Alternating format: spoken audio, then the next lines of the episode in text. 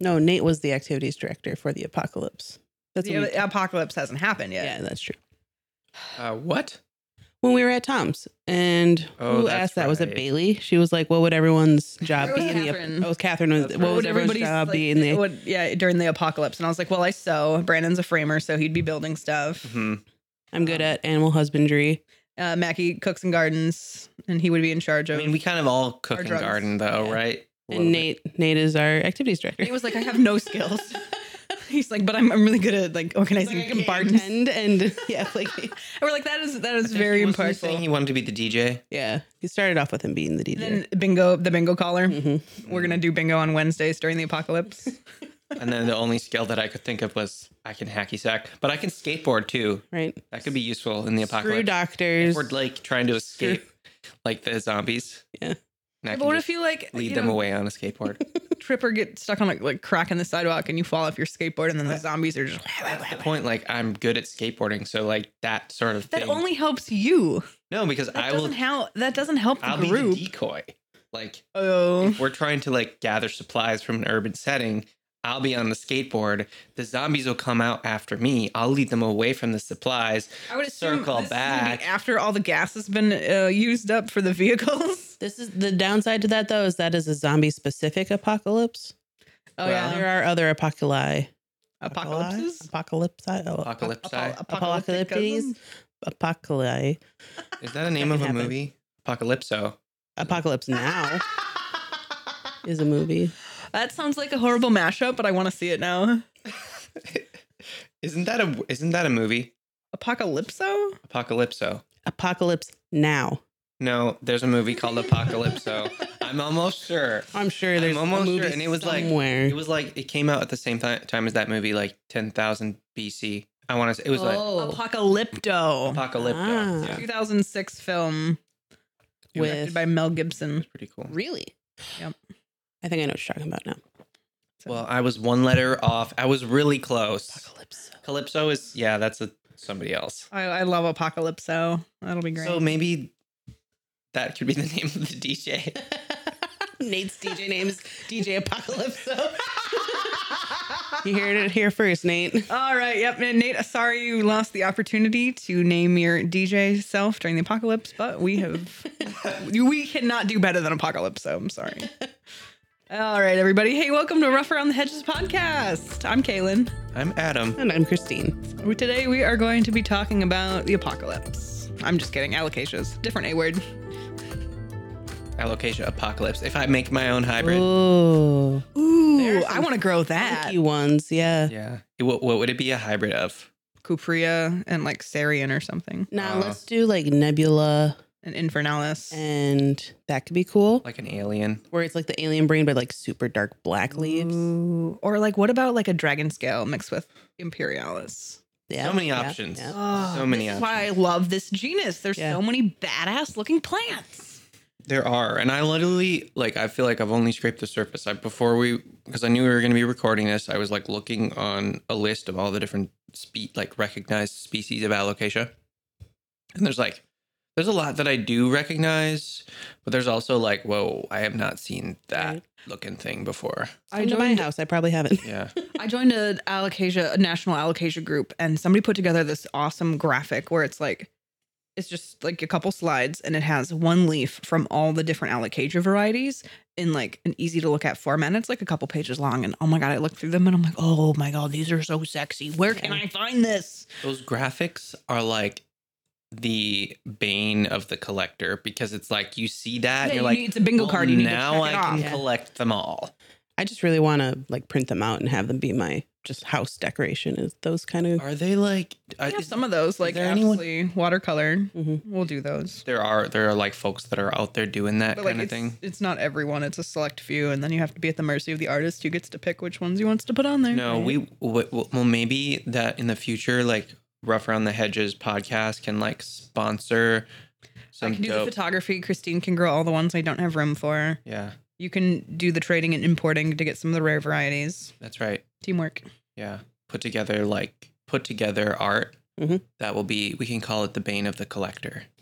and it will just be a whole series of pieces that just show you every single cool variety of a plant that exists. Right. Uh, Christine, do you have any corms on the Infernalis yet? No.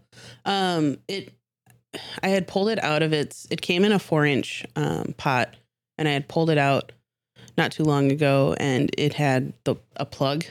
I didn't realize that the, it came with that stupid plug. Also, small Stop giving us disclaimer. plugs, growers. Stop putting plugs on your plants because they just suffocate the roots long term if they don't. Right, it sets the plant back.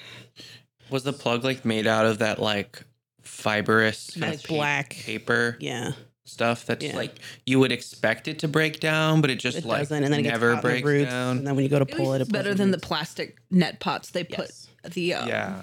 aglaonemas in. So I actually, and it didn't have a ton of roots on it, so I actually potted it down um, to a two inch pot because alocasias like to be root bound. Number one, they like to have small pots compared to the size of the plant. Um, I don't follow that rule because I don't like them. Okay, so big thing on alocasia: don't let them dry out. Right. They don't want to dry out. They don't like being dry. Um, if you're a person who finds that they actually grow and you let them dry out, I don't know how you do it. I don't let my stuff dry out, but it's easier if they're in a larger pot than what they need because then they can grow into it and my soil stays moist longer and I'm not having to water them all the time, which then means I can keep up on the watering so that they don't dry out too much. I tend instead of going wider, I tend to just go taller. Oh, I love pot. tall pots. So do if I can find a nice like four inch pot that's Mhm. taller, Yeah. then I will keep an alocasia in that for a very long time. I used to be scared of tall pots because I was like, oh, there's so much extra space. But now I'm like, oh, good. Now I don't have to repot this as soon. Right. There were some plants that I was gonna bring to the sale, and then I was like, no, I like this pot too much. I'm Yeah. gonna just keep it so that I can reuse this pot, and I don't have time to repot it right now. But um, That's What why I like putting everything in nursery pots because I don't care. yeah, but like the stuff that you know you want to keep long term, it's it can be nice to have in like a solid terracotta pot. Yeah. But to circle back, terracotta. Infernalis is still adjusting to that. So no, nothing really yet. I am excited. Christine's gonna give me a baby one day. Uh, Alocasia infernalis is All black. All black leaves. Oh. And isn't it like red? It's actually a super dark green, but yeah, it's all black. Oh, sexy. I love it. Maybe before we go further into care and all the different varieties and everything, we, We should go a little more general. Yeah, we should go a little more general. So was alocasia. What is alocasia? Alocasia, I mean, generally, if you're looking at them, it's a genus in the Araceae yeah. family uh, that is primarily tuberous, right? Like they'd be like the corms and they're like they're sort of tuberous, rhizomous. I want to say that I remember reading there's something like 90 species, at least right now, recognized Wow. within the genus. That's a lot smaller than I thought it would be. Yeah, but I think there's Oh, a you're just used to lot of 5,000 Hoyas. True. And Which- 8 million Calathea. I don't think Oh. either of those numbers are accurate for anybody that's listening. Yes, they're the most. 5,000 is, There's not 5,000 species of Hoya. aren't there? Or is Maybe it? when you add in all the cultivars and crap, probably. Because I think I thought it was a ridiculously high number. I'm not going to look It's it a up. pretty high number once you add in all the cultivars and stuff. So alocasia is rhizomatous or tuberous, is what the internet says. Interesting. Yep. I would not, I personally wouldn't consider Oh, them 90 that. accepted species. that's Of what I'm. I'm. You're literally just reading and giving you confirming the exact things number. that I just Just said. um. So so yeah. So that is kind of what you're looking at. So they're related to a lot of the other common houseplants in the sense that they're in the same family as your pothos and your monstera deliciosas and your you know heartleaf philodendrons, but they don't. They are often much more just compact, Yeah. and they spread differently. Like I don't think any of those other common, more common aroid varieties that I just listed can grow from corms or like produce corms from the rhizome level. Correct. Um, and there probably are other aroids out there that can do that, but it's just one thing that makes alocasias awesome, in my opinion. I would, I mean, to jump off it, uh, the cousin of the alocasia, colocasia, they do that. Right. But like, yeah, your philodendron isn't going to produce a little corm at the bottom of it that you can just pull off and root and grow. And that's the best way to prop them is when you're in the middle of repotting or whatever, you'll see these little nut looking guys rolling around in the soil sometimes, or they're still attached. And you just pop those off and throw them in whatever growing medium that you want to root them in, and Yeah, they like to be warm. They like to be wet, and then they'll sprout, Mhm. and then they'll want light. Yep. So they're the this genus is I think I read it's mainly they're coming from like s- Asia, like Southeast, subtropical yeah, and Asia, tropical and portions Australia. of Asia and Australia. Yeah. Um, so Hmm. that can help you kind of determine obviously sort of what kind of conditions they're not. They're not going to want to stay outside if you're in the winter if you're somewhere that it's getting close to freezing. Correct. Um, uh, that said, though, I mean, it's very. They're also a very common like landscape plant. mhm. Um, so you'll see them a lot. Like they'll people will be selling their corm slash bulbs at like Menards or whatever, and you can buy them and put them in your planters and grow them, and then you can overwinter them. You pull them out and go back down to the corm level again, and right. And that's what I mean. So when you say like tuberous, that's kind of just what I mean. Like it has like a storage Yeah. structure that it can basically just store nutrients in and go dormant. yeah, Um, so I guess that's probably something that people deal with in certain.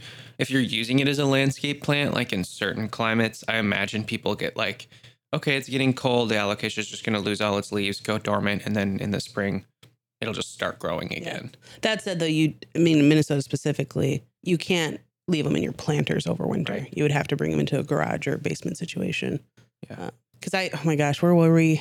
I think back when you used to live in an apartment in Minneapolis, Kaylin, we were leaving your place, and once we got to like the richer, more fancy A block away where the yeah. mansions are. there were someone had pulled out their odoras from the year, and they were massive. Like the leaves were probably like eight feet long, and they were just sitting on the curb. And I was like, I'm so tempted to just take it. Where would you put that thing? I know, but I was like, I, I can grow you. They I can grow you. people grow them as annuals here in Minnesota. Like they just put them in pots in the spring and they just blast off. Yeah. Some people I think even put them just right in the ground. Yep.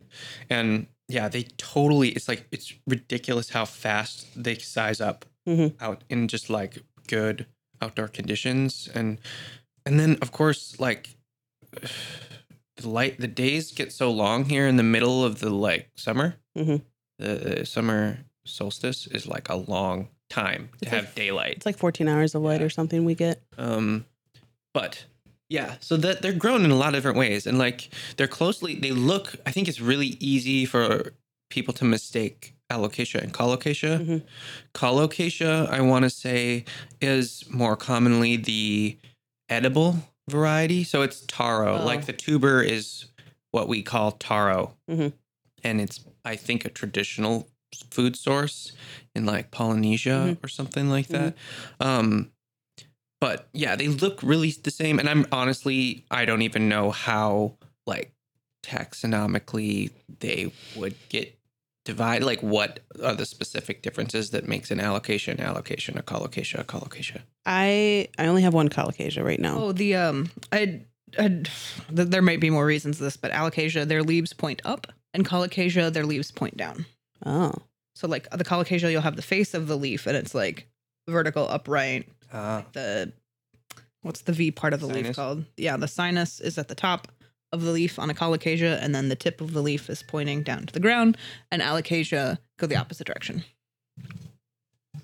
My Frydek though, they they do that. Frydeks point down.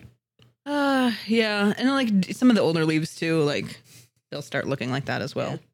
Yeah. hmm. From what I can One way I learned to tell them apart. Um, from what I can see, as far as the corm slash tuber situation goes, colocasias are far more tubery, where they, they remind me of like how calatheas pull out, push out little tubers on the bottom. Mm. Yes, they ha- Versus- it's like the little underground runner versus Yeah. the weird umbilical cord connecting the corm to the alocasia. Yeah, that's, Ah. that's what I've seen so far. That's interesting. Mhm. Yeah.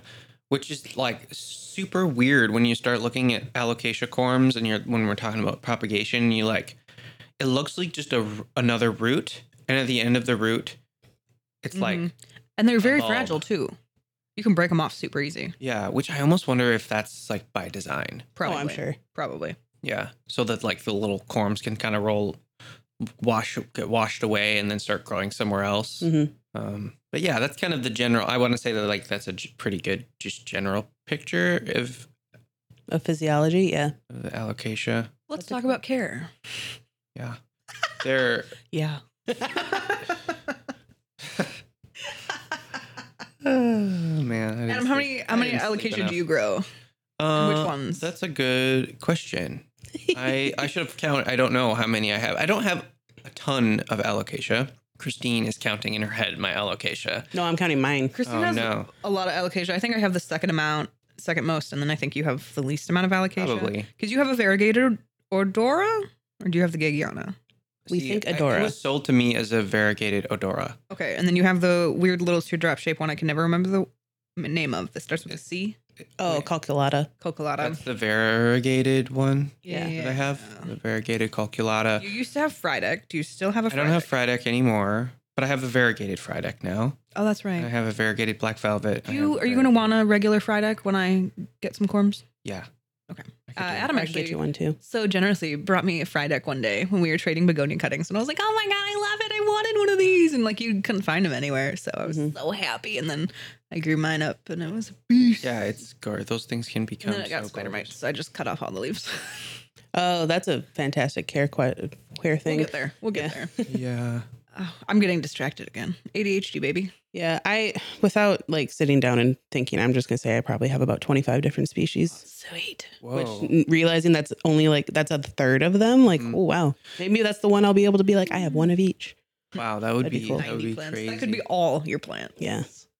Let's see. I have Regal Shield, Dragon Scale, Stingray, Variegated Al. Variegated. I guess it's mine's the Variegated Gageana. I have Frydek. I have Metalhead. Um, I have a dragon uh, scale too. Tandurusa. Mhm. Uh, side note: If you are familiar with Alocasia Jacqueline, somebody decided to name it after themselves on social media, and that's why it's called Jacqueline. Well, okay, we'll we'll go further. Someone took a trip to the Philippines and found it. I thought it was a local. No, she found it being sold in a nursery and decided I'm going to name this after myself. So instead of at this time, The plant is not officially named yes, right now. at this either. time, Alocasia tandurusa is not officially classified. It's most likely going to be called tandurusa, which, which, means is deer antler. which is after deer lanterns. If you look up the plant, it's a beautiful. deer antler looking thing. Yep. With a crazy ass texture. So this person, don't know her, like, oh, cat's freaking out. Uh, she did, took it upon herself since it wasn't officially classified to just name it after herself. And and now everybody fucking calls it that. Stop calling it. J- oh fuck, I'm get- words. Stop calling it Jacqueline. Stop calling it Jacqueline. It's Tandurusa until they name it. yeah, Don't give this bitch this credit. Tandarusa too, because I keep saying Tandur and I keep putting an E in it, Oh, but it's a no U. R? It's a U. No, it's, Tandurusa. it's T A N D U R U S A, and I keep spelling it T A N D E R U S A. Oh, It's Tandu, yeah, not. Tandir. There's a lot of names like that that are really tempting to mispronounce. Right. But I feel like there's also a lot of plants out there that do have common names and that are just not accepted Right. scientifically. Oh, yes. Like Tradescantia. Yeah, and the that just can be so problematic and confusing, um, which is why like Latin names are wonderful. I think just to clarify globally what plant you're talking about. That isn't to say that those don't change a lot and frustratingly, Right. and like you just get used to ch- like calling it the newly accepted nomenclature, and then it changes again. Um, but that being said, I want to say, doesn't the Frydek the same situation? Isn't it a Michaelitiana? Yes. It's yeah, or no, Is it macro, macro- macro- macrorhiz- I have to look up how to say it because I forget, and then Uh, the is the one that Oh. looks like the Odora. Alocasia Correct. Odora. Correct. Is yeah. looks like a Macrorhiza and looks like a Gageana, and I don't know how to tell those apart. Nope. But the Michaelitiana is the There name of a Frydek. Frydek. Um, and at one point, I had heard that Frydek is specifically the variegated form, correct. but I recently was looking that up again, and it it didn't seem to be the case. Oh, uh, Adam's right. It's Michael Etziana. Michael Litziana. Okay. I have 29 tabs open on my phone browser, Ugh. and one of them is the Alocasia Aroidpedia, Nice. um, which I use to consult specific questions on my Right. Alocasia. So I'll look it up. Um, back to care. Wow, we got distracted. um, as an aroid, they they do really well in LECA, but I am starting to learn or starting to maybe hypothesize that it's like the philodendron thing. Long term, they want to be in soil. Um, because they are a very hungry plant. Like you do want to consider nutrients in every single watering if you have these guys. Um, go ahead, Kaylin. I'm gonna interrupt. Um, I have the Jacqueline page pulled up, and it Oh. does say NG Jacqueline, a local of Gor Gorontalo in northern Sulawesi, bought the first few individuals of this species and popularized popularized it online under the name Alocasia Jacqueline, but spelled J A C K L I N. Oh, Did not sit well with a lot of Indonesian growers and collectors, and they have since worked on naming it Alocasia tandurusa, but it hasn't officially been des- Gotcha. described. So cool. It was it, it does Final clarification local, there. Yeah, not a yeah, traveler. Yeah, yeah. yeah. Okay. Back to what we were talking about. uh, versus soil versus long term. Yes, so they definitely want they want to be fed. So the, you're going to have to do nutrients with them, and so like it's just easier with soil then at that point because soil has the ability to hold on nutrients longer versus when leca it's however long it's being able to stay in your water. Um, they like to be a little more root bound, like so. Like I was saying, they like to stay in smaller pots. A lot of my alocasia are only in like four or six inch pots. Um, I think one of the biggest things, so if- especially if we're just kind of on a surface level talking about care, people often will bring them home from a greenhouse, right? Like they'll go and buy them from either either directly from a nursery where they're growing in a greenhouse or from a nursery or a box store where they've only been for a, a few days and before that they were growing by growers in Mhm. Greenhouse conditions. And it has all these you know maybe like you're getting a plant with multiple leaves right? You're getting a plant with three four five seven leaves something like that. You bring it home and slowly but surely the lowest oldest leaves start yellowing and just like basically turning brown and then eventually just falling off. Mhm. um, and that is pretty standard and something i learned early on when i was growing alocasia was that they generally will support foliage direct in direct relation to how much light again the quality and duration of light that, that they're getting. Yeah that's a i mean all all of us when we first started growing alocasia that's something you'll hear a lot of oh they can only support so many leaves at a time. And a lot of people think that that means like three or four and that's it. But i mean if you give it the right amount of light i.e Kaylin's regal shield that we're staring at it has 15 leaves sure No, it has like 11 right now. Most I've gotten is 13. Okay. I want to clarify. still, i mean yeah so um Right. And it also depends on not just the quality, duration, and the, the, the light that you're giving it, but also like how well you acclimate it too. So mhm. it's going to just, you're probably going to end up in the situation where you're like, you have a plant in a pot and that it's just a single leaf. It just holds on to like the newest leaf. And I feel like that is a more common situation within this genus. Mhm. Uh, because I mean, that's just something I would tell people at the nursery. Yeah, and that's and that's not a cause for great concern, especially if it's something you just brought in or you just repotted or you transferred it from one to the other substrate. They they are they are known to throw some fits.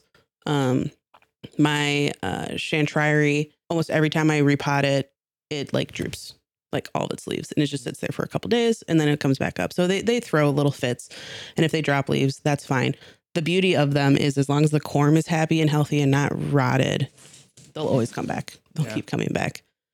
Um, the cats are having races in the house.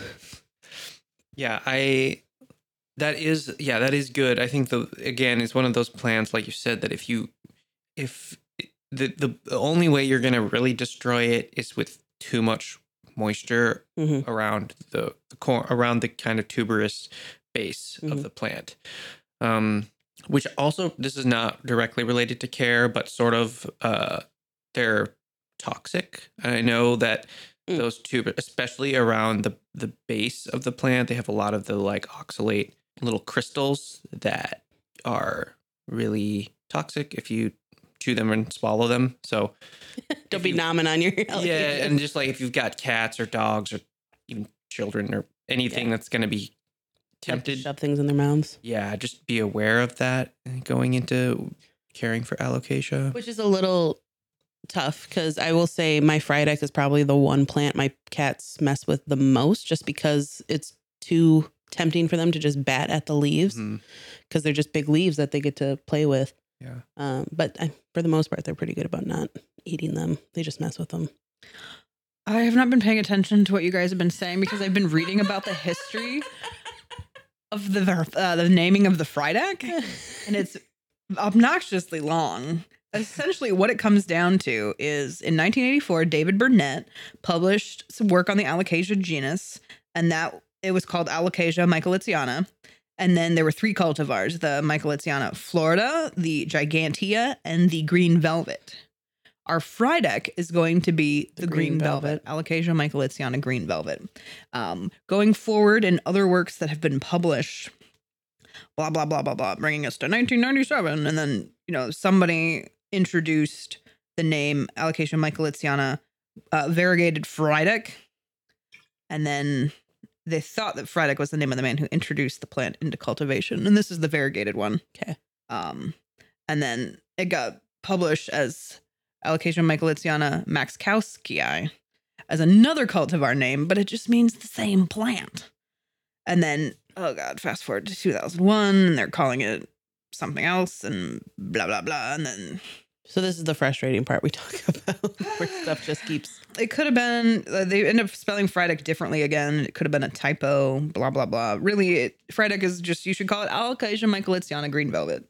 Is what it comes down to. Everyone calls it Frydek because that's what you know it as, and also Yeah. it's easier to say Frydek than Michaelitziana. But less fun. yeah. Yeah. Uh, but then in in bold, that it says. So, over time, Frydek has become a household name in the Alocasia world, often being one of the first names the collector will encounter. It behooves all readers and Alocasia collectors to respect botanical precedents and refer to the green cultivar as Alocasia michaelitziana green velvet. Okay, green velvet going forward. That's what I'll call Or it. Or if you don't consider David Burnett's 1984 text, Alocasia michaelitziana maxkowskii, and you can refer to the variegated cultivar as Alocasia mac- uh, michaelitziana Frydek. Michael Okay, Litziana Maxkowski. Yeah, but I green think velvet. I feel like they have a they have a photo of the maxkowskii and the green velvet. Are they Um, different? Oops, no. I let me find them. Let me find the Max maxkowskii. I feel like Michael Litziana is now a contender for like the name of my future Child. or hamster. Maxkowskii. Or just Michael for short. Michael. Michael for short. this is Michael, aka Michael Litziana. it is a dwarf hamster. So yeah, uh, going forward, call your Frydeks Michael Itziana Green Velvet because David Burnett introduced it that way the very first time we saw the plant. We stand David Burnett in this podcast. Thank you, David Burnett. I have no idea who he is. Oh, okay. So what we're talking about, Care? Now that we went down that rabbit hole, Hair. focus. Yes. Um, I think like the next thing to jump off of that is Spider Man. Oh yeah. Oh, Talked about watering and soil. Yeah, We didn't really talk about soil. I mean, don't dry them out. we talked about light and acclimating and the fact that sometimes if you don't acclimate them correctly or if you don't give them the right amount of light, they won't they will only support like Did one you or talk two about leaves. acclimating when you bring them home as not moving them from their pots? Yes. Well, not really. But we did say that they throw fits when you repot them. So Okay, so mean- in my experience, bring a plant home from wherever you bought it. Don't repot it right away. Let This it get acclimated to your conditions. all plants, all plants. Really. Especially alocasia though, because they are going to be upset that their conditions changed. And then on top of it, if you repot them, they're going to be upset that you repotted them. They don't like their roots being touched.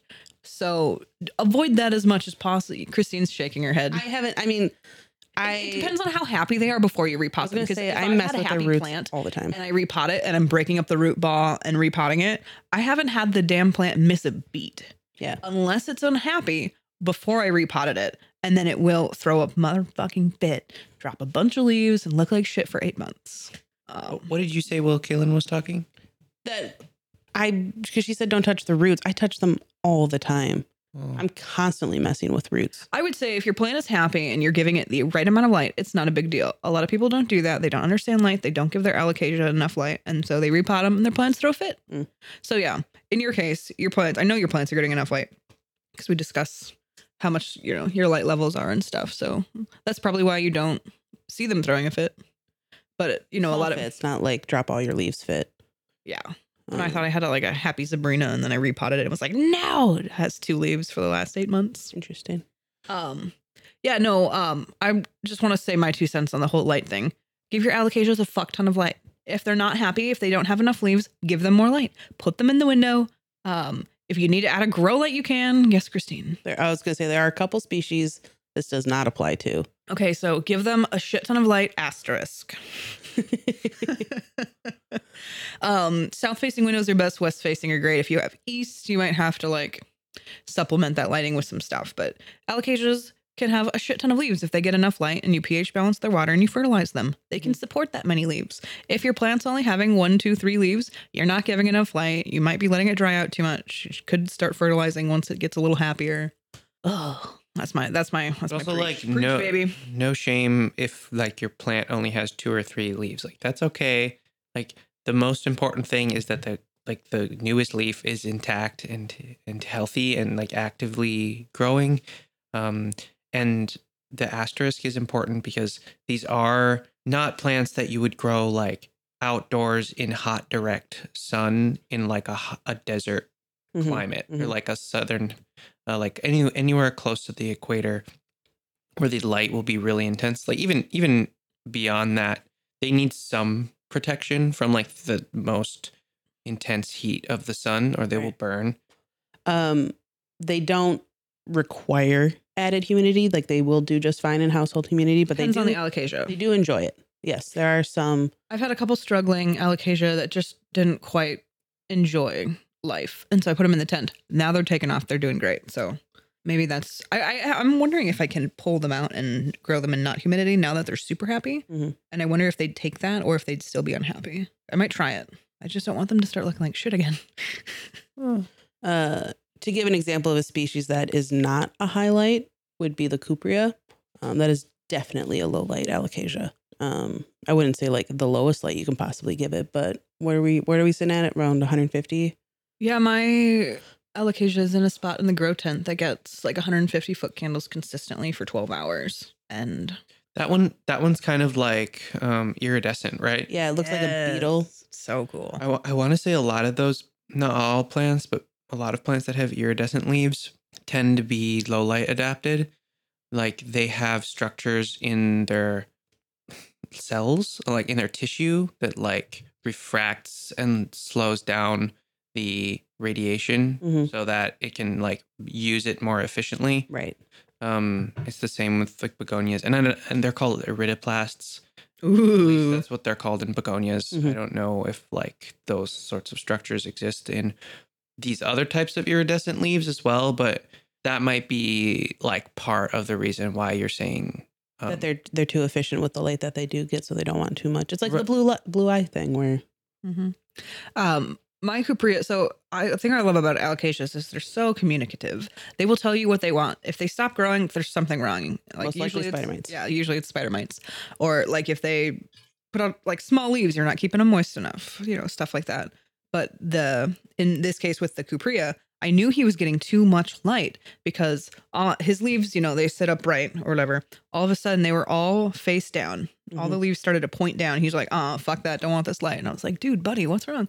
So I kept moving him to lower and lower light spots in my tent, and then eventually, after you know a period of acclimation, I had to be patient. He popped back up, and Mhm. now if you go look at him, he's in my bathroom. He has like twelve leaves, and they're all just beautiful, happy little perky dudes, super vertical, happy little guy. which is it, are we still talking about the Cuprea? Yes. Okay. Yeah. I've never grown that. I mean, it's cool. It's definitely cool. Um and I would wouldn't mind growing it. N- not right now, hint taken. but like sometime in the future when I like have a chance to do catch up on some right. plant care and like get all the plants that I brought inside situated. I feel like you need to get rid of a couple, couple more plants right now to lighten your workload. Yeah, I yeah, I shouldn't be taking anything new on right now. Um, but okay, so light water. What about subs like soil mix, I definitely go chunky. potting mix? Definitely I go don't. chunky with them. Eh, eh, like everyone's like, oh, chunky mix, chunky mix, chunky mix. Again, my alocasia don't want to dry out. Chunky mix makes them dry out too much. I guess, uh, t- yeah, to be fair, my chunky mix, I mean, all of my alocasias except for one, two, three are in high humidity. So they're not drying, like the soil itself Mm. that isn't would do drying it. out. Yeah. Most of my alocasia live in my house, Mhm. not in the tent. and so they're just getting ambient room temperatures. Um, my soil mix is just potting soil with added perlite to add drainage. Um, and then yeah, I just slightly overpot them so that they have room to grow. Um, and then I water them, keep them wet, keep them moist, do a good soak. None of this bullshit. Add a cup of water every week. Douse that sucker. Yeah, Yeah. that's pretty much true with all plants. You don't want to just add a cup of water every week. I mean, better than no water, Right. but sometimes, but Don't sometimes don't also be- worse than no Don't be afraid so- to water the fuck out of that plant. The soil's only going to hold as much water as it can ha- absorb. And then, That being said, don't leave it in water for like three days. what are you talking about? We're, um, I'm currently watering my Regal Shield, which is next to us in our the living room while we're recording, and that's when I water my plants. I put a saucer under them, or I'll put them in the sink in like something that holds water. Water the fuck out of them. Water runs out the bottom, sits in the tray, and then I let it sit there. Sometimes for 24 hours, so that the water, which is like a sponge, soaks up all the water it can possibly hold. And that's also so I don't have to water it again very often. You said the water, which is like a sponge, the but I think you meant soil. the potting mix. oh, I'm Yeah. sorry. Words are hard. Um, yes, the potting soil is like a sponge. Yeah. Um, and that's like, you know, if the soil becomes hydrophobic as well, you let it sit in water so that it can have time to absorb all the water it takes it to need it needs to get fully saturated. hmm And I do that with all my plants and I don't have root rot. They You sit also in water your- for a whole day and then that's You give your plants a, like optimum light as much as you can too, which that helps Yeah. a lot. So that's just another thing you can like if you're giving that as advice to people, you just have to be make careful. sure their because- light is good. Right, too. right. And again, also before you're doing something like that, you want to make sure that the plant uses up an adequate amount of moisture that it has before you're like setting it in water again, um, just for long term. Yeah, success. I'm making sure my soil, like my soil, I'll let it dry out, you know, one to two inches down before I water and let it soak again. Right. So figuring out that ratio of the, for this particular plant that I'm growing, how much moisture do I want it to use up before I'm adding more to make sure that it's staying he- as healthy as it possibly can. Mhm. Um, I went and helped one of my friends water their plants. Uh, my friend Asha, hi Asha. Um, I watered her plants the way I water my plants, and then like 75% of her plants proceeded to die because they were in spots where they weren't getting enough light to use up that water, and they weren't used to getting watered that way, and so they all got root rot. And I had to buy her new plants. 'Cause That- it was my fault they Yeah. died. That's a really, I'm like, it's really good that you mentioned that because we're here recording this and people might listen to our advice and like do that. So again, your plants, Kaylin, are used to being watered in a specific way. A lot of them are established growing in a particular window.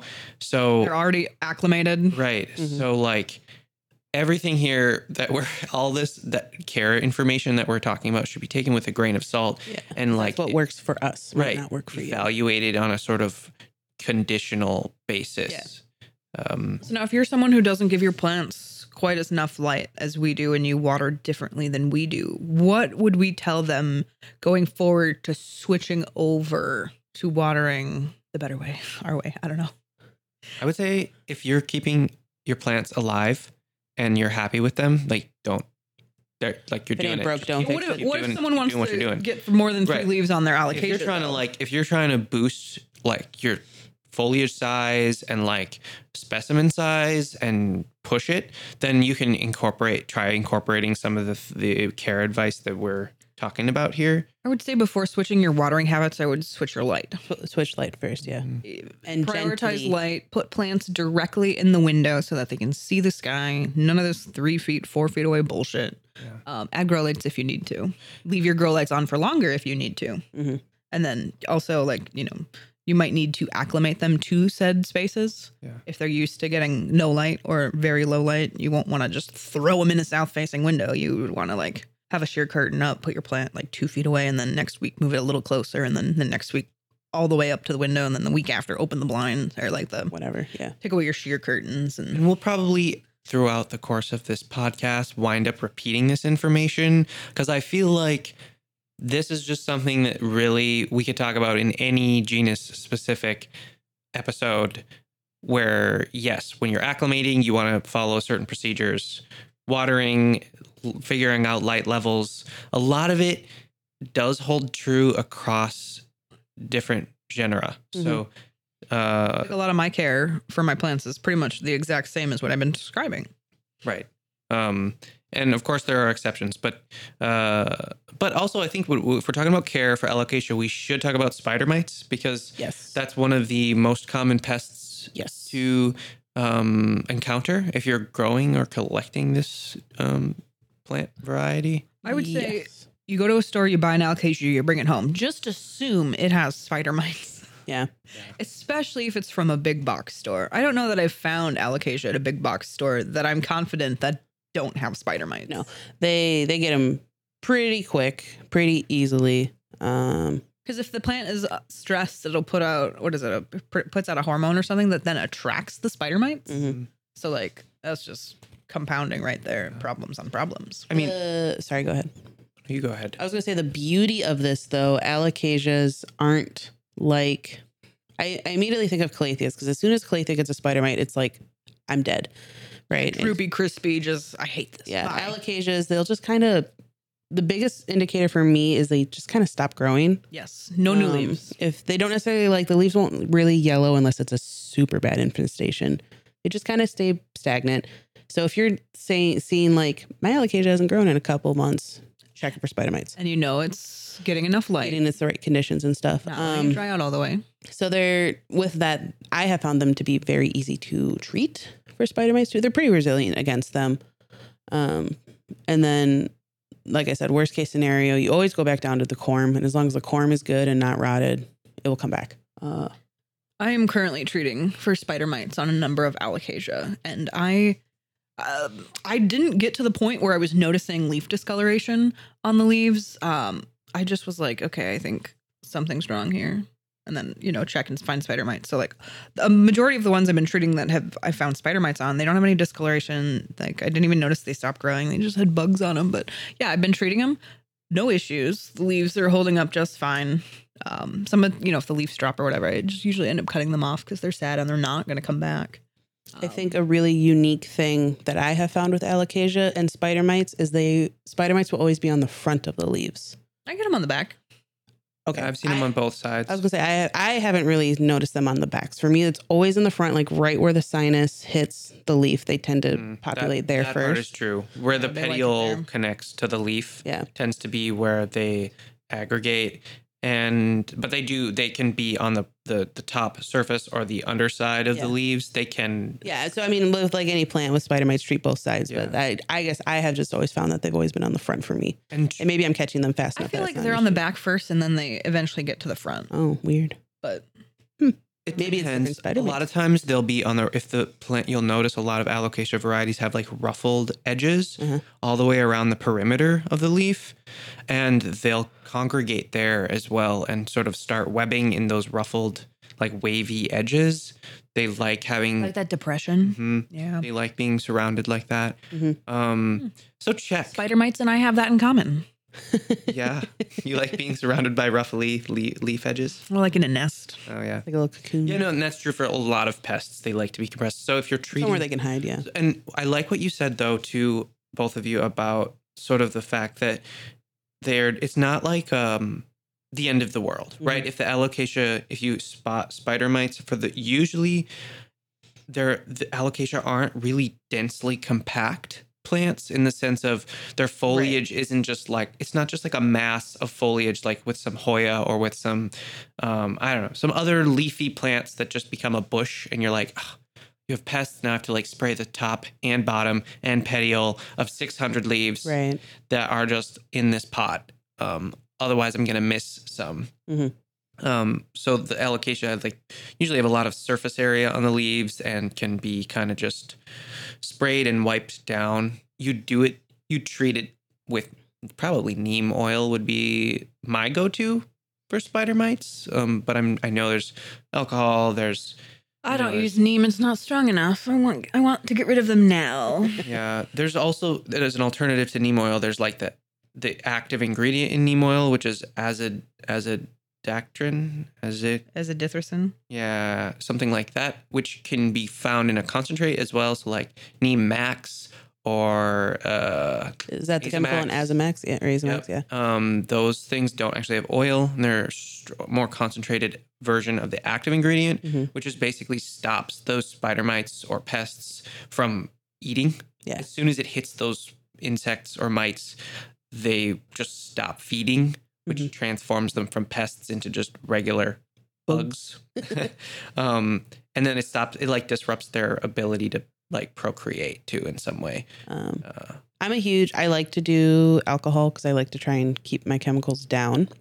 But uh, with alocasia green velvet, that like the leaves, the different type of alocasias that have the real soft leaves, like your green velvets or your black velvets, nope. Well, maybe. So like think of thin. like yeah, real thin, softer leaves. They variegated Frydek. Um, they tend to not like alcohol because obviously it can burn their leaves a little easier. Um, so usually for me that just means good old soaking and dumping in water. And and while spider mites do tend to congregate on the leaf itself around the sinus area, they do they can grow and survive on like the petty petiolar tissue and the main stem of the plant. So if you're spraying it, even if you're just blasting it with water, which is another good way to just like keep the leaves clean, like regularly shower that thing if you can, or just like wipe the dust down because those sorts of conditions are perfect habitat for Right. spider mites. Especially on bigger leaves like Regal Shield, uh, Metalhead, anything. They're just, oh God, they're so dusty all the time. Yeah. But then like the alocasia, like uh, your dragon scales, the more like armored, like super hard leaves, they can they can handle the alcohol, the chemicals or whatever. They pretty good. Um, great. Also point. This is a good tie-in for spider mites. Okay, so alocasias when they are dropping a leaf, my train of thought is keep that leaf on as long as possible, because the plant can always reabsorb those uh, nutrients that are in it or whatever, And yellow leaves still photosynthesize. Yellow leaves they still photosynthesize. They until they're like super crunchy, and then I can just easily pull them off. I leave them on. That being said, that is where spider mites like to hide. They love hiding in those tiny little crevices of dying leaves. So just if you are fighting a spider mite infestation, maybe think about yes, go ahead and pull those leaves off Yeah. to help keep them away. I think generally that's good. That's good advice. Um, and if you're like, what you'll notice is with alocasia, on the, especially on those lowest, oldest leaves, it's pretty easy to just kind of if you push kind of down and twist Mhm. on where the petiole attaches to the stem, they kind of just cleanly. Break when they're away. ready, they will cleanly separate from the stem of that plant. If you Yeah. can't do that with relative, e- like if you have to put a lot of force, maybe that's a sign that time yet. it's Yep. not ready to to remove that leaf. Um, That's same with calatheas too, because calatheas, when they push out new growth, they leave that little like thing behind. So I'm constantly just like poking all those. Yeah, out, those 'cause that's where are the spider hard to pull hang. off. Yeah. I usually just cut them because otherwise they rip something else off. yeah, yeah. Don't force it because you can end up Yeah. like uh, damaging the. Forcing your love. And like Yeah. it's normal for alocasia to, you know, lose a leaf. So they just, you know, They they will have to- 11 leaves at a time. They're going to lose they more leaves one. than your other stuff does. Yeah. And that's that's normal, and that's how they grow these long kind of trunks over time. A lot of alocasia will just grow these long tuberous trunks, which I want to mention to you guys because we had a discussion about this in a previous episode. I saw a video of somebody cutting up one of those trunks, just like putting it in a nutrient solution in like a tub of nutrient solution in a window, Mhm. and they all just basically sprout pop like Rooted and sprouted potted, rooted yep. so like the trunk itself absolutely has nodes like a any other aroid I've had a bunch of people, I've seen a bunch of people not have success with that. Um, I'm eventually going to try it. I don't know when. but Yeah, I I'm, I'm going to try it in like ideal conditions and just, you know, set it up for success and see what happens. Just I because like I personally, unpopular opinion, I guess I don't like when they start looking super chunky. So my like, not that I would ever do this on like your Regal Shield that's super established and huge, but I would be like it off, half reroot it? tempted to just cut it and reroot it. And That's what keep I'm it. going to be doing to my Cuprea eventually is My, chopping yeah, it, a couple of rooting my the top, Cupreas are like that. waiting for the bottom to grow back if it wants to do that or not, and then just Yeah. i think i, I they, they'll get too stem. They'll get too stemmy. They'll get too tall. Eventually, if I let this regal shield go, he's gonna have you know a fucking trunk and then all his giant foliage at the top. He's not gonna fit in my window. Right. And maybe Somebody's at that gonna have point, to it's have not going to really be able to support itself either. I think they go horizontally So like what I've seen in con- conservatory setting, etc., will be like they'll sort of just eventually curve the trunk down so they're Oh, moving yeah, horizontally yeah, to yeah, the yeah. ground and the foliage just kind of popping up at the end. Um so so yeah, there's ways, you know, you can deal with that over time. I want to circle back to what I use to treat for spider mites. Yeah. You guys said what you do. Um, spider mites. Did you bring up that they have a they will develop a resistance? Oh no. They will develop a resistance to whatever pest chemical you are using. So a key thing to do is switch it up. Use more than one. Um, I have five that I cycle between. Um, I will get bottles of insecticidal soap and Captain Jack's Dead Bug Brew at the home improvement store because they're cheaper. Um, and then I also have Azamax, uh, Mammoth CannControl, and then Dr. Zymes, which is like a citric acid based natural pesticide or whatever. So I will, you know, usually it's whatever one I either have mixed up at the time or available, which usually starts off being the pre-mixed ones because everything else is a concentrate you have to mix yourself and then you have to use it up as soon as like right away the same day that you mix it. So I try not to leave a bunch of extra stuff sitting in bottles that I then have to properly dispose of. Um, but like this morning before Adam got here, I had to go and spray down plants in the tub for their third treatment. And I just mixed up. Um, I used the CannControl, mixed it up, put it in my spray bottle, sprayed down the whole tub. Um, and then repetition is another thing. You need to repeat your treatments for spider mites using a different spray every time. Um, spider mites, their life cycle, the the warmer it is, the faster they go through their life cycle. So, like if it's let's say 80 degrees, plants are living outside, uh, every three to five days is going to be when you want to treat. If it's colder, like 60, um, every seven to 10 days. Um, I went down a rabbit hole once about spider mites because I was like, I'm going to eradicate these little fuckers and I'm going to do it now. Um, but yeah, just I, I think if you are confident you can spray and kill them all, I think you only need two treatments. I do three or four because there's just I don't have room for error to let them go. Do spider mites lay their eggs in the soil? And like that's because that that's the reason why you repeat treatments, right? Because The eggs hatch because you the the the pesticides don't kill the eggs. necessarily. Right. Yeah, so you have to wait for the eggs to hatch and then kill those little babies. Before they can lay eggs. Yeah, Right. which is the three to five days and the seven to ten days Yes. window. Um, so I believe, yeah, this this three to five days is when they hatch and become babies, but before they're able to lay eggs, and they grow faster and their life cycles happen quicker when it's warm out. So And there are lots of different types of spider mites that commonly will afflict a lot of tropical. there's the red spotted one, Yeah, the Two red spotted. two spotted. the Yeah. red and there's just red spider mites. There are white ones, there are yellow ones, Are there and black ones, there probably Like are. little brown ones. I want to say there's there's there's more than a handful of spider mite varieties. Um, they will all kind of exhibit similar uh, stresses, like similar observable things that you can just see happening to your plant, and they look and behave similarly. But I will say one thing, Kaylin, uh, they do they do adapt to pest control, right? Like that's what you were saying yeah, they'll build up a immunity. a tolerance. Yeah. Yeah. Um, and they will not do that to soaps or oils, like things that physically kill on contact. Like oils will suffocate.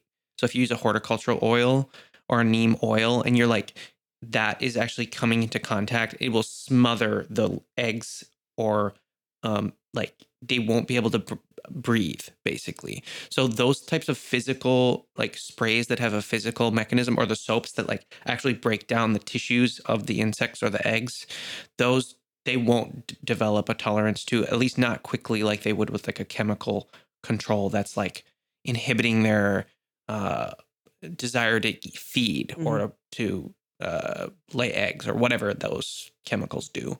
Um that's just a as like just add that on, but Yeah.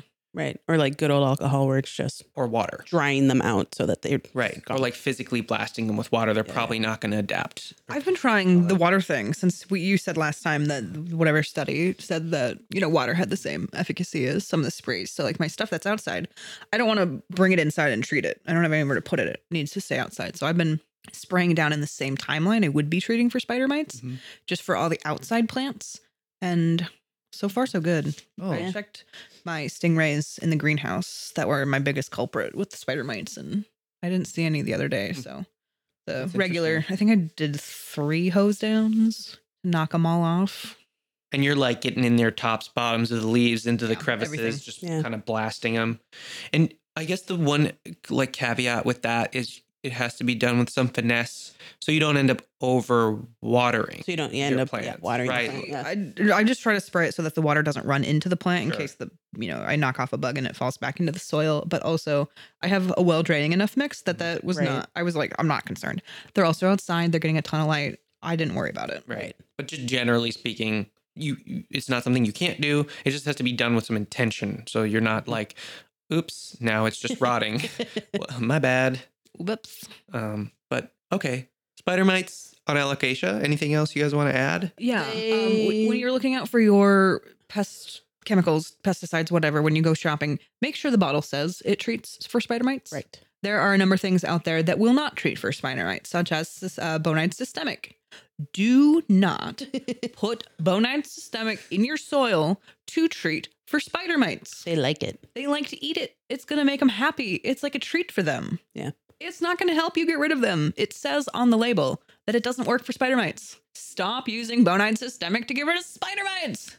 Uh, I would say, in my experience, spider mites is like the number one pest that alocasia get. I have seen thrips on them, but I don't think the thrips were really affecting them. I have seen aphids on them, but that was just because they were near Hoyas, and that's where the aphids ended up. So again, not really affecting them. I've seen mealy. I've seen mealies in nurseries. I'm not going to say which one, I But- can guess. but I, I have never really dealt with mealies on my alocasia. It's it's spider mites It's always like number spider one. mites for me Yeah. too. That's probably the most common. Um, and I want to go back, circle back, because what you said, Kaylin, about the pesticides, not all are effective on mites, spider mites. That's really important point.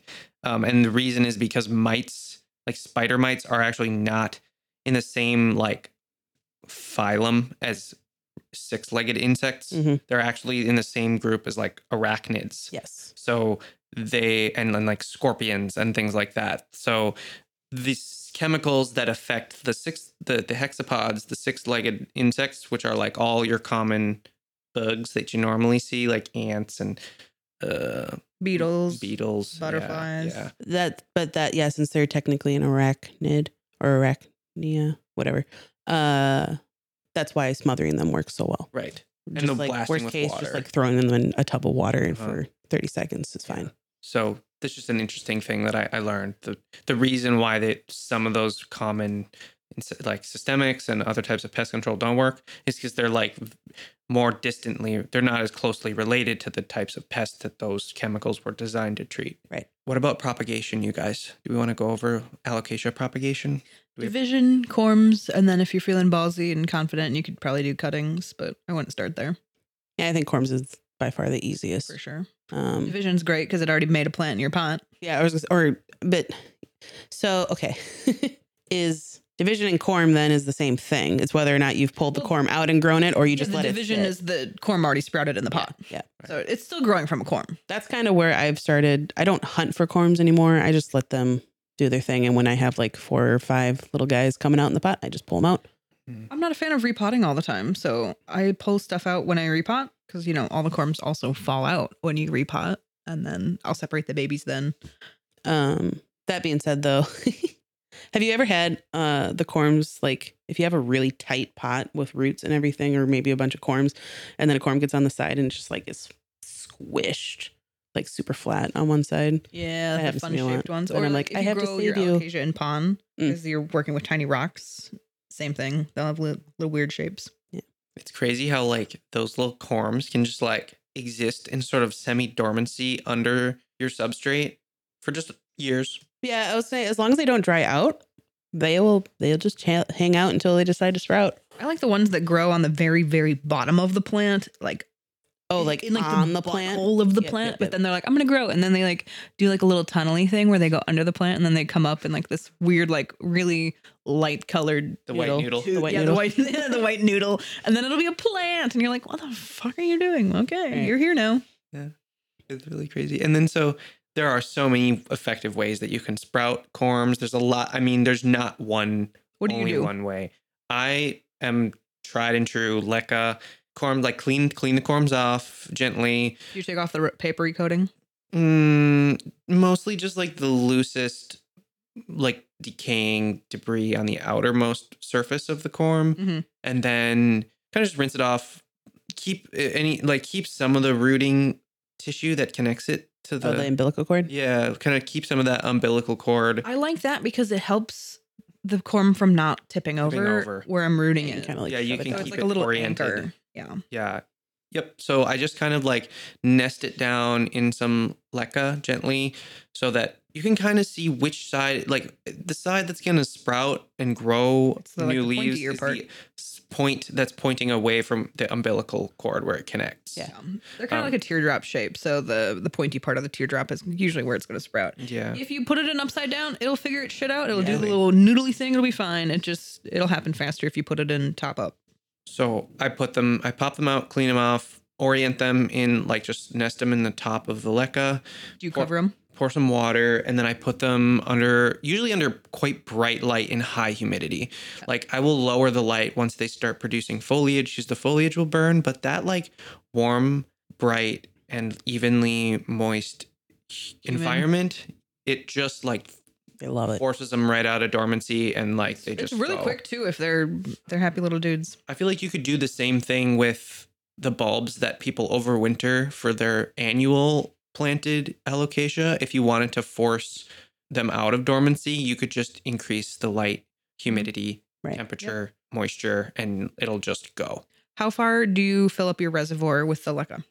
It hasn't mattered as far as I can tell. It's like, I mean, as long as there's moisture, as long as there's water underneath them, It's wild that Adam has success doing these in leca because I tried it and I'm like, I hate this. I can't do it. And Christine roots in leca too, so I'm like, I don't know why I can't do it. I don't you do it in your as tent? often. Did you do it in your tent? I don't remember. It was a long time ago. Oh, that's it's like- important to like trap that humidity. Yeah. Yeah. Now I do it in perlite, which is essentially the same semi hydro or passive hydro as leca. It's just the perlite is a little smaller, so it keeps my corms in better. Because the corms are like the size of a leca ball, so it just I like sticking them in the perlite better. And then I have them in the little deli takeout containers um, with a lid on it. Yes. Put them somewhere warm, somewhere bright. I usually do whatever's closest to me at the time. So I've done it all. Moss, perlite. I mean, I don't do soil. Moss, perlite, leca.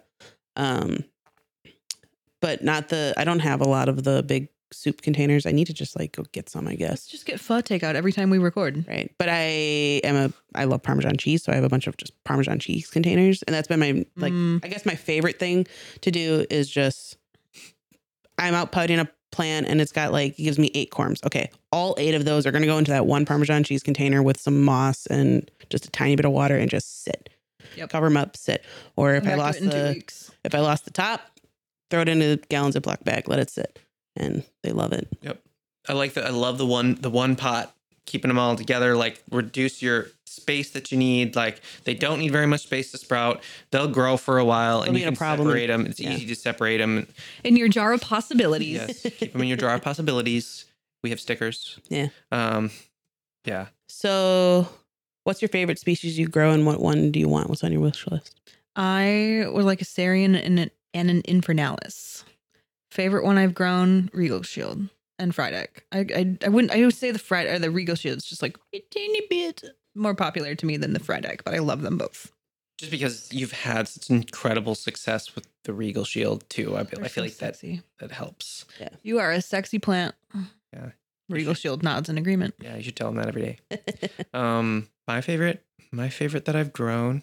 Oh, that's hard. I feel like it's definitely probably my Frydek has been my favorite. Like it just got really big and beautiful, and So hang on, I'm gonna, I'm gonna interrupt us. Are we saying Frydek as in the green velvet? Yeah, the Michael Micholitziana Okay. green Michael velvet. Micholitziana. hence, hence the future name of my child, um, boy or girl. I'm cool, Michael Itziana, or or you know whatever. Michael, Mikey. Yeah. Okay. Let's see. Let's see. It's like Lindsay. Exactly. Oh, there you Your go. dog's name. So Michael Itziana has been my favorite, probably alocasia to grow. I am most excited about maybe the variegated form of that Michael Itziana. Uh, also, some of these other variegated alocasia are just gorgeous, and I'm excited that they're becoming, you know, in they're they're entering the commercial sphere. They're they're growing in cultivation, and then once they corm out, that Corm out. that variegation is there and it's that mutation is there in those corms Mhm. Likely depending on where they come off of the Yeah. the stem. Um so that's what i'm most excited about. I'm not going to give a specific variety. I'm just excited about the future of trying some of the variegated ones out trying some more of these 90 recognized varieties. Uh i don't know. I love Yeah. them. Yeah, they're, yeah, they're good ones. Um, I think I'm tied between my scalprums and I don't know. I really do like Tandurusa. I also really like Frydek, the variegated. Uh, The Micholitziana. variegated. Oh, the, the what are the what are the scalprum Scalprum is the real long arrow-headed ones. that are like light blue? No, no, no, no. Green. They're oh, that's Platinum Biza. I have that one too. Okay. Love that one. Um, they're the real dark green with the purple undersides. Uh, I can show you pictures. Okay. Um, I I really like that one. I really like the Frydek, the variegated Frydek. I really like my Tandurusa.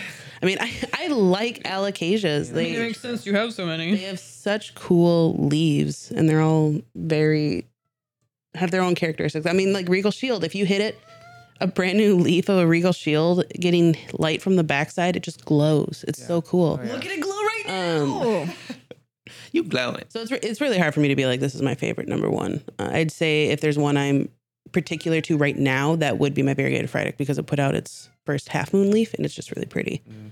Um, on my wish list are actually two that I used to grow, but I had I accidentally killed them. Nebula. Nebula and Sarian as well. Mm. I really like the We had Sarian. some giant Sarians at Highland for a while that were like really affordable. I was gonna say still some corms for us. You don't work there anymore. Oh, I don't work there anymore. Um, and I also probably would. They wouldn't like me just taking corms out of the alocasia pots. Yeah. But No one needs to know. uh, okay, Oh, we just announced it on the podcast. but I Well, will we, say, we're not going to do it because you don't work there anymore. And if you're, just go as they're a human, you're stealing. Mm. So I just realized different. we were not going to do it. I won't an be employee, I'm able not a to human. ever have all 90 alocasia because I absolutely refuse to get a flying squid. Oh my god, I have a flying squid and Christine hates it. I refuse to grow a flying squid. I don't know if that's one of the uh, species though. That might be a hybrid. so Oh, maybe. if you're just uh, collecting species, you might be able to do it, Christine. Yeah. I am so excited for that thing to get big. Like, what if you don't remember how big my dragon scale was and how big my stingray was when I had seven plants in the pot? Can you imagine a flying squid? Just like little Think of the spider mites. purple, little purple grasses. Oh, I can't wait. I can't wait. I'm so excited to see how big it gets. It's like the stupidest plant, and that's why I love it. Christine hates it. She's kind like, of- Get that I- thing away from me. I me. kind of see the appeal. I see the appeal. Like it's not my aesthetic necessarily, but I see the appeal of like how it's cool. You Yeah. know, Kind of like my Shrek lamp. Mm, Yeah. not quite. No, not really. But okay. Love it. Uh, Plan of the week. Oh, uh, before we do plan of the week, I want to give a special shout out to Pam. Thank you so Thanks, much, Pam. Pam. for giving us your donation. You are awesome and a rock star. There are stickers on the way. I threw them in the mailbox yesterday. Oh heck yeah! Thanks, Pam. And also, uh, Pam is such a participant in the Discord. We love hearing from you. Also, join our Discord. Everyone else besides Pam, who's already in there. Yeah, join the Discord. Thank you for listening. Thank you for supporting. Thank you for sharing. yeah. Um, thank you for supporting. I We said have that fun time. already. Thank you, I donating. hope you're having fun too. We'll be having fun. Oh yeah. I'm I've been having fun. I wore I got um Adrian's mom bought me the logo t-shirt for my birthday and I wore that to school the other day and all of my kids were like, "You have merch?" No way. They're like, "You're like official now." I'm like, "I am. I am." Uh, And then send them to send them the link so that Yeah. they can get merch. yeah, I was like, "Go buy some shirts, please." I love my Wrath hoodie. Like, Hoodie, yes, Yeah. Stay rough. I got a pink pink tee. It says "Stay rough." Yeah. Ha, ha, ha, ha. Um, All right, what- plant of the week. I know my plant of the week. My plant of the week is my Aglaonema pink Dalmatian. It was a housewarming gift for my boss. Uh, he's living in my little geode pot in my e- small east-facing window, and the sun right now is shining through his leaves, and he's glowing, and he's happy. He's this little pink spotted leafy dude, and I love him. Happy, happy plant of the week, pink Aglaonema. I would say my plant of the week is one that Your Brevimosa. That you my didn't sell. Brevimosa still has leaves. Adam tried to sell it at the plant sale. I tried to sell it. No one bought it. I tried trying to. to sell his Brevimosa I, at I the had it plant listed. sale. I had it priced at eighty five dollars. No one bought it. That's such a good deal. no, crazy? Get a small one and grow it up. They're gonna. You knew. You know they would take it home and kill it. That's such a like. Yeah, that's the thing. I, it's a very it- plant. It, would, it's a big like a commitment to take Mhm. that. But you're definitely talking about my Brevermosa. This is supposed to be plant of the week. My plant of the week is not my Brevermosa. it is in fact. Well, what did you just say? it is in when fact you, when you my, made all those words all at once. my philodendron sodiroi Ah. is my plant of the week because Tried and true, baby. because I successfully acclimated it to ambient in my greenhouse over the summer. Nice. It was in. A, it had always been growing in a tent, and now it is a very much stable in a nice regular potting mix in my kitchen window. And I'm seeing some new potential for that plant that I have never seen before, even though I've grown it for years. It is. I can just see a future for it now, and I couldn't before. Nice. I can see this new type of future for it, and it's gonna be impressive. I'm gonna grow it like I grow those big pothos on a vine, and it's gonna do something. It's gonna just be something. It's gonna be. A, it's gonna be someone. It's gonna be so That's that's my philodendron sodiroi. nice. Uh, mine is going to be my Alocasia cucullata hooded dwarf, the one I got from you, Adam. It's cool. Oh, yeah, mine's doing well right now too. Yeah. It's fun, like teardrop leaves with like dark and green, or sorry, dark and light green. Does yours have variegation? Yep. Cool. I wonder Uh, if the variegation's stable, I would assume so. I- is- I mean, yeah, I would assume like so. Like a tie. Yeah. but not like a tie. I don't know. I got it from you. It's been doing just fine. It's been giving a lot of light, like light green leaves with just like uh, dark green on the edges. It's really cool. Ooh. Yeah, I like Can't it, and it's sizing of up. Yeah. So yeah, Yeah, well, that about wraps it up, guys. Thanks again, everyone, for listening, and stay tuned for next week's episode. woohoo! You're up, everybody. Bye bye.